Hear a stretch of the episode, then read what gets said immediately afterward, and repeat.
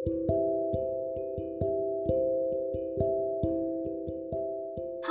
selamat pagi, selamat siang, selamat sore, dan selamat malam semuanya. Selamat datang di podcast Bincang Bersamaku. Aku Zaida Pelatoviana. Tentunya episode kali ini berbeda nih dari episode sebelumnya, di mana pada hari ini aku ditemani oleh Arga dan Nova. Oke, sebelumnya langsung aja yang akan kita bahas pada episode kali ini adalah mengenai pengaruh pandemi COVID-19 terhadap dinamika politik Indonesia. Ngomongin tentang pandemi ini, kalian semua pasti tahu lah ya. Kira-kira kan pandemi ini udah berlangsung selama kurang lebih hampir 2 tahun ya di Indonesia. Sebenarnya nggak cuma Indonesia aja sih, seluruh dunia juga sedang berjuang menghadapi pandemi COVID-19 ini dengan bangkit dari keterpurukan yang terjadi. Pandemi COVID-19 yang melanda seluruh dunia nggak hanya memunculkan consequence of logic seperti number of confirmed cases of COVID-19 atau kemerosotan pada ekonomi aspek, tetapi juga mempunyai potensi menjadi penghambat dalam penerapan berbagai prinsip demokrasi di dalam kehidupan bermasyarakat, berbangsa, dan bernegara. Secara nggak langsung, virus yang penyebarannya sangat cepat dan sangat luas ini telah menguji bagaimana prinsip-prinsip demokrasi yang terdapat di NKRI. Tentunya, kehadiran pandemi COVID-19 ini membawa sejumlah tantangan bagi demokrasi Indonesia. Tantangan apa sih yang dihadapi oleh demokrasi Indonesia selama masa pandemi COVID-19 berlangsung? Kehadiran fenomena yang dinilai dapat menjadi jalan keluar dalam konsolidasi pasca pandemi, termasuk ke dalam salah satu tantangan.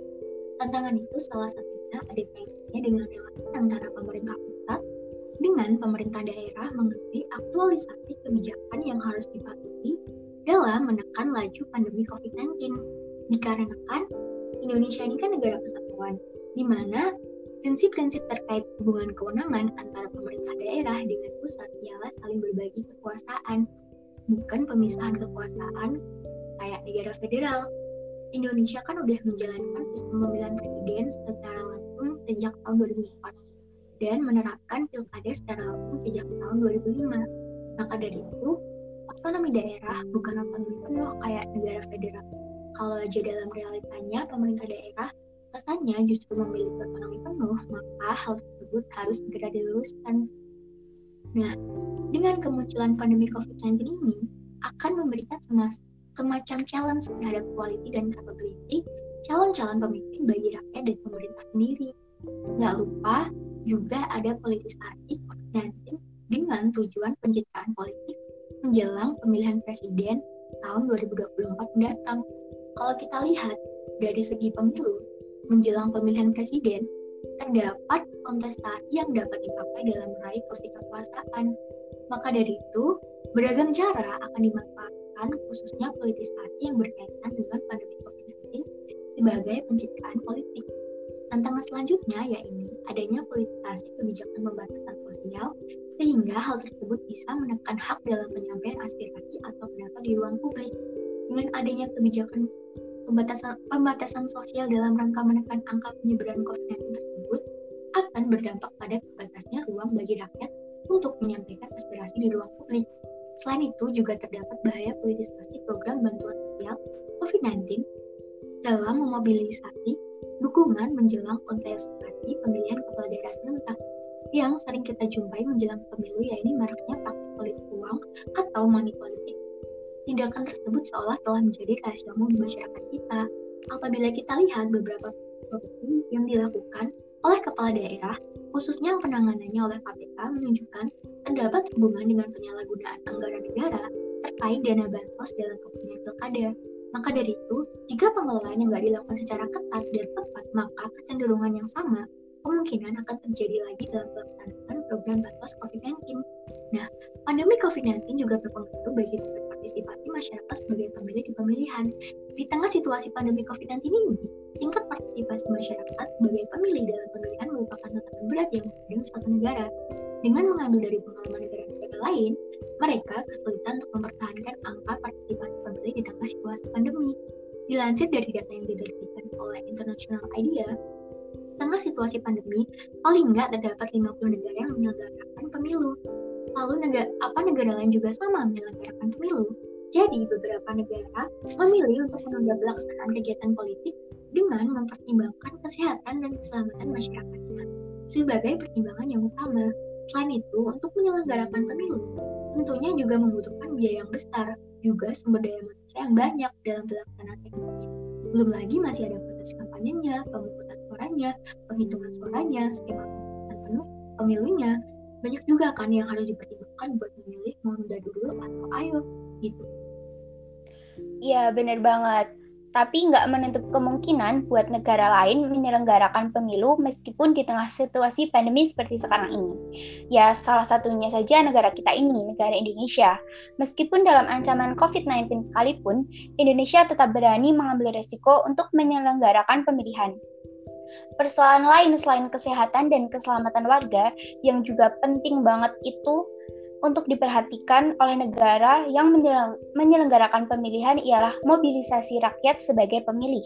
Dengan tingkat partisipasi pemilih yang rendah akan mengakibatkan hilangnya legitimasi pada pemilu dan menurunnya kualitas demokrasi suatu negara.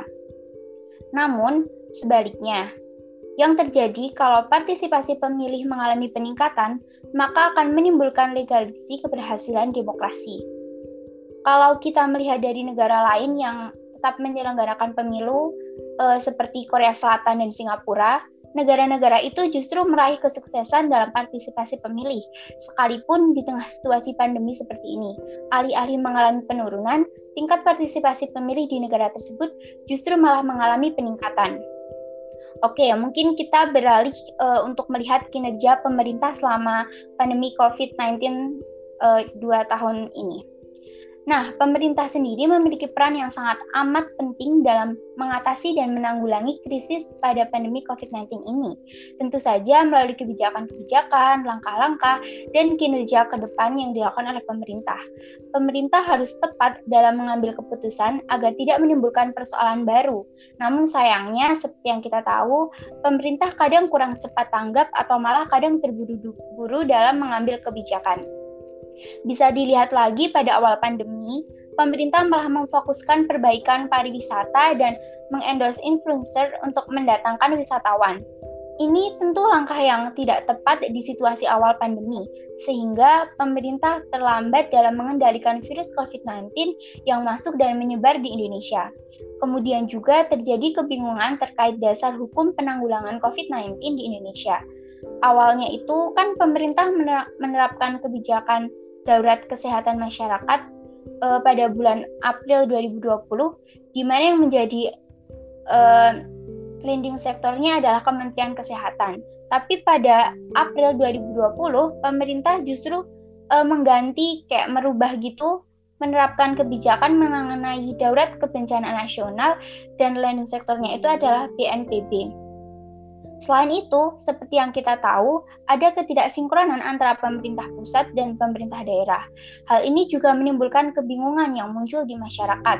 Kayak kita tuh harus percaya yang mana, kita harus ikut yang mana, itu kan menimbulkan kebingungan.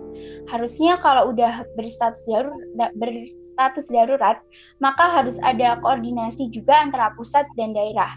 Kebijakan yang diambil juga uh, harus sesuai dengan penanggulangan bencana darurat kebijakan yang diambil pemerintah selama ini uh, bisa dilihat uh, lebih dipengaruhi oleh kompromi politik seperti itu.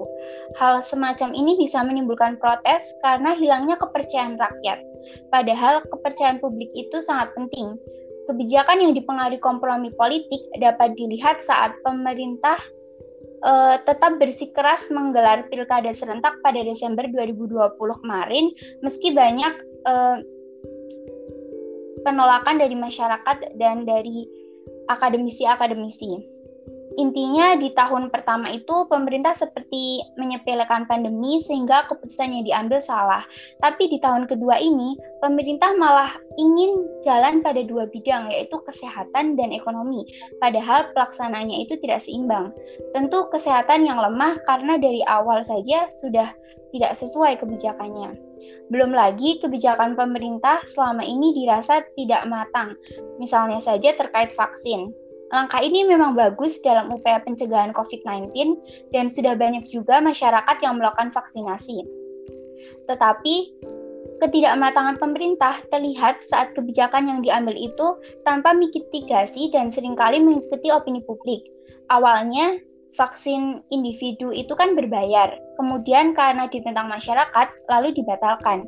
Nah, ini menunjukkan bahwa ya itu pemerintah belum matang dalam setiap kebijakan dan pemerintah masih meraba-raba seperti belum ada rencana pasti untuk tahun-tahun selanjutnya. Padahal sekarang ini sudah ada uh, virus varian-varian yang baru. Ya, jika kita menengok lagi selama pandemi ini, kebijakan yang dilakukan pemerintah seperti yang kita tahu dari uh, pembatasan sosial berskala besar atau PSBB pada Maret 2020, lalu pelaksanaan pembatasan kegiatan masyarakat di awal tahun 2021, kemudian disusul uh, pemerintah memperlakukan PPKM mikro di seluruh provinsi. Habis itu ada PPKM darurat Jawa Bali pada awal Juli di 2021. Seperti yang disebut sebelumnya, hal ini tentu berdampak pada semua bidang. Nah, berhentinya kegiatan ekonomi akibat COVID-19 menyebabkan turunnya kondisi ekonomi masyarakat. Adanya kebijakan pembatasan kegiatan yang dilakukan pemerintah tentu saja berimbas pada perekonomian sehingga otomatis ekonomi nasional menurun kepuasan masyarakat terhadap pemerintah menjadi penting di, di situasi seperti ini. Berdasarkan survei yang dilakukan Lembaga Kajian Pemilu Indonesia, tingkat kepuasan dan kepercayaan masyarakat terhadap kinerja Jokowi cukup tinggi dalam mengatasi dampak pandemi COVID-19. Masyarakat cukup puas terhadap bantuan yang seperti yang kita tahu, pemerintah memberikan bantuan bantuan langsung tunai atau BLT dan bantuan usaha UMKM. Adanya kepercayaan ini menjadi bentuk dukungan politik agar pemerintah kebijakan-kebijakan yang tepat dalam 19 dan pemulihan ekonomi nasional. Akan tetapi, pandemi COVID-19 ini dapat memicu ketidakstabilan politik. Hal tersebut dialami beberapa negara, termasuk tentunya. Apalagi beberapa tokoh politik di negeri kita ini justru berlomba-lomba mencari perhatian publik dengan memasang baliho atau sebagainya. Ada juga kericuan politisi di media sosial. Seakan-akan fokus para politisi bukan lagi menangani COVID-19, tapi mereka masing-masing. Hal ini bukan memperbaiki, justru malah menambah krisis yang ada. Tidak hanya kestabilan politik, penegakan hukum di negeri ini pun memburuk. Perlu ditegaskan sekali lagi bahwa kepercayaan masyarakat atau kepercayaan publik itu sangat penting, apalagi di situasi pandemi seperti ini. Dampak negatif sosial ekonomi akibat pandemi menimbulkan krisis politik ya karena hilangnya kepercayaan rakyat pada pemerintah. Uh, Oke, okay, mungkin kebijakan-kebijakan yang tadi aku sebutkan bisa dilanjutkan oleh Alfa seperti PPS, PPSN, SPP. Oke. Okay kali ini aku mau jelasin tentang. Nah, kebijakan dan upaya yang mendorong perilaku patuh protokol kesehatan merupakan langkah preventif yang mutlak didukung. Pemerintah pada akhirnya mengambil kebijakan PSBB di awal pandemik yang merupakan bentuk upaya preventif yang diatur melalui peraturan hukum. Dari sisi regulasi, penerapan PSBB ini diatur melalui peraturan pemerintah dan peraturan Menteri Kesehatan dalam praktiknya dampak PSBB ini menjadi kurang optimal karena tidak dilakukan sejak awal pandemi. Selain itu, penerapan PSBB juga tidak diikuti dengan pemahaman yang baik di masyarakat dan penegakan sanksi hukum yang optimal sehingga banyak terjadi pelanggaran. Bagi masyarakat umum, kebijakan PSBB ini ditanggapi tanpa prioritas PSBB lebih dirasakan sebagai kebijakan rem darurat dengan tujuan mengamankan kesehatan, yaitu menekan transmisi penularan sembari tetap menggerakkan ekonomi.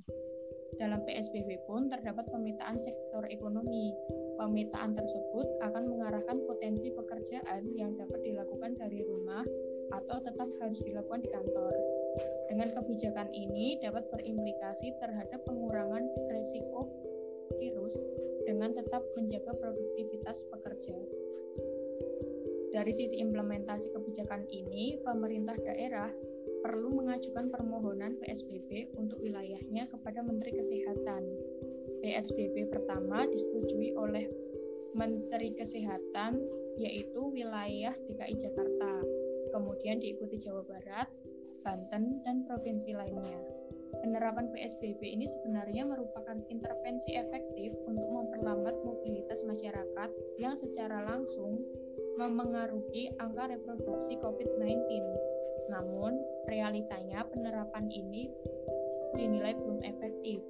Salah satu penyebabnya adalah masih adanya mobilitas sejumlah pekerja atau mobilitas antar lokasi dari dan ke provinsi di Jawa atau luar Jawa. Pelaksanaan kebijakan PSBB ini juga belum efektif mendorong perilaku yang diinginkan dari masyarakat. Padahal perilaku masyarakat merupakan faktor penentu tercapainya tujuan pelaksanaan PSBB.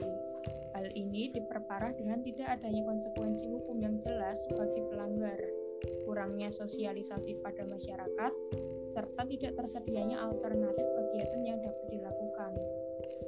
Nah, sekarang aku juga mau jelasin nih tentang perubahan sosial dan ekonomi. Pandemi ini menyebabkan perubahan sosial dalam berbagai tatanan kehidupan dalam waktu yang singkat. Perubahan di masyarakat ini masyarakat ini terjadi secara spontan dan di luar jangkauan, sehingga akan menimbulkan akibat yang tidak diinginkan masyarakat.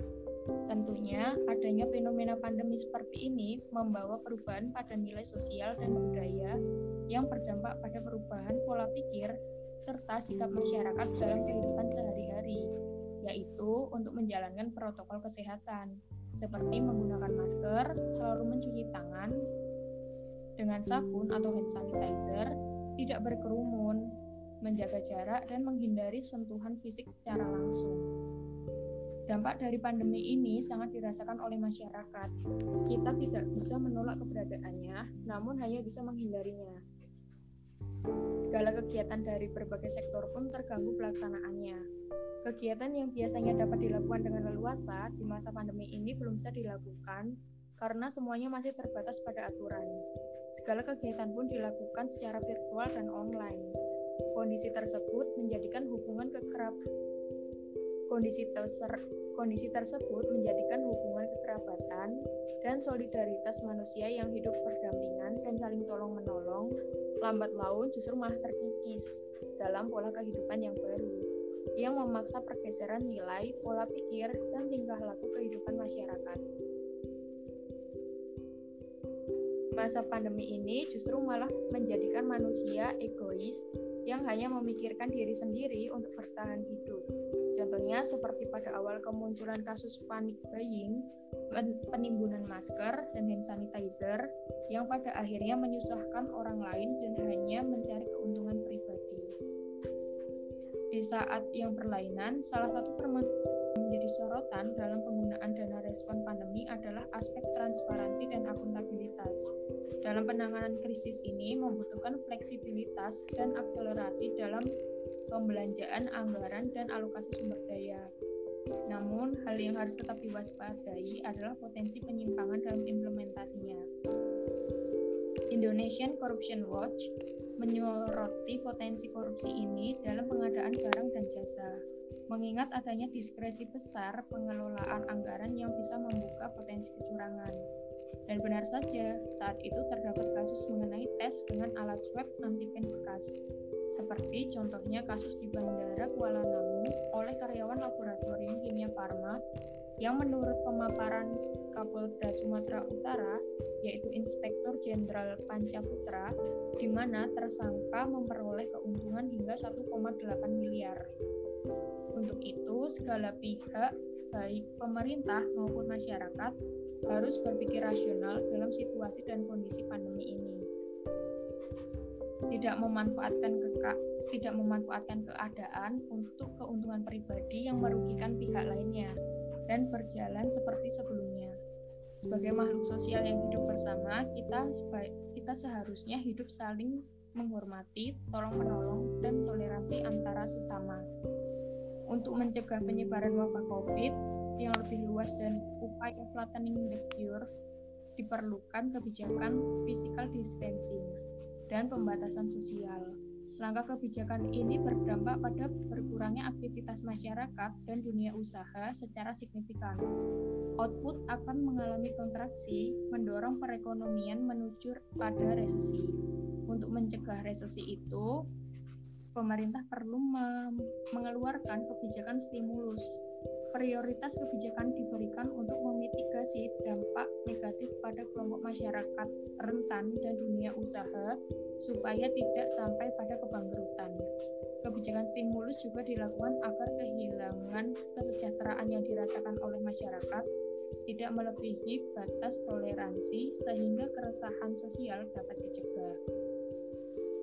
Nah, dampak pandemi COVID-19 ini bisa berimbas pada kondisi sosial ekonomi masyarakat. Pandemi ini berdampak besar pada kondisi sosial ekonomi masyarakat Dampak negatif ini dirasakan oleh semua pelaku ekonomi. Sebagai dampak dari berhentinya sebagian aktivitas ekonomi, banyak masyarakat yang harus berhenti kerja akibat dikurangi jam kerjanya, dirumahkan sementara, maupun di PHK. Sebagian besar masyarakat yang tetap bekerja pun juga mengalami pengurangan pendapatan. Meski hal ini ditemukan di semua kelompok pendapatan, kelompok berpendapatan rendah Pendapatan yang berkurang serta ketidakpastian kondisi ekonomi dan lapangan kerja menumbuhkan pesimisme pada masyarakat. Dengan tingkat keyakinan yang rendah, masyarakat mengurangi konsumsi dan meningkatkan tabungan untuk berjaga-jaga.